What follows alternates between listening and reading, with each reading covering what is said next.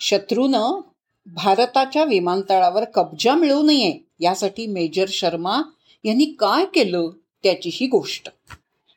Major शर्मांच्या लक्षात असं आलं की शत्रूची संख्या अफाट आहे.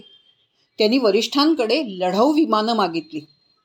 जमिनीवर आपण नेमके कुठे आहोत हे वैमिकांना वैमानिकांना आपल्या वैमानिकांना वरून विमानातून दिसावं.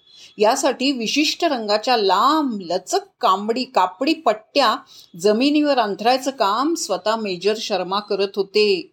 म्हणजे विमानातनं दिसेल आपली सेना कुठे आहे?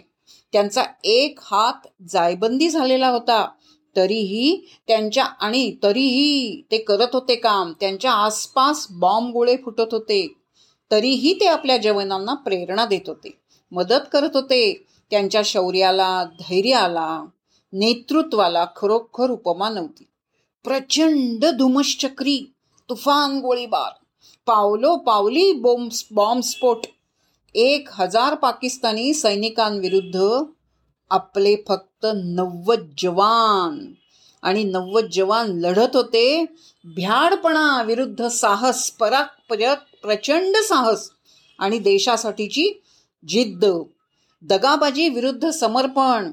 शत्रूनं भारताच्या विमानतळावर कब्जा मिळवू नये म्हणून हा सगळा जीवाचं रान करणं चाललं होतं. तेवढ्यात तेवढ्यात घात झाला.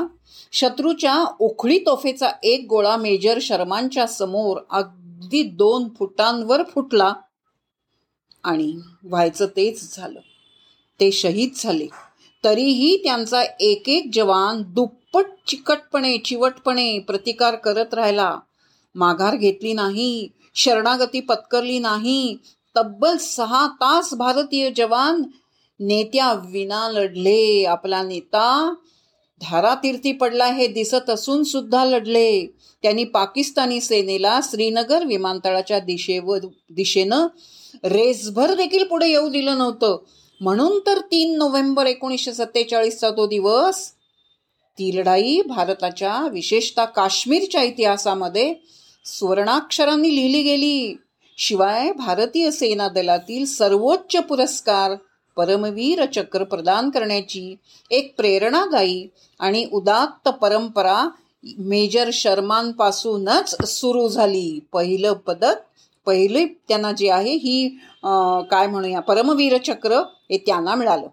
मेजर सोमनाथ शर्मा भारताचे पहिले परमवीर चक चक्र विजेते ठरले. त्यांनी शेवटच्या क्षणी वरिष्ठांना पाठवलेल्या संदेशात म्हटलं होतं सर काळजी करू नका आम्ही एक इंच देखील मागे हटणार नाही. शेवटच्या जवानाजवळ जवानाजवळ शेवटची गोळी असेपर्यंत आम्ही लढत राहू आणि आम्ही विजय नक्की मिळवू. आणि तो मिळवला आणि शत्रूला विमानतळाच्या दिशेनं एक रेसभर देखील येऊ दिलं नाही. ते ऐतिहासिक सहा तास कायम भारताच्या लक्षात राहतील.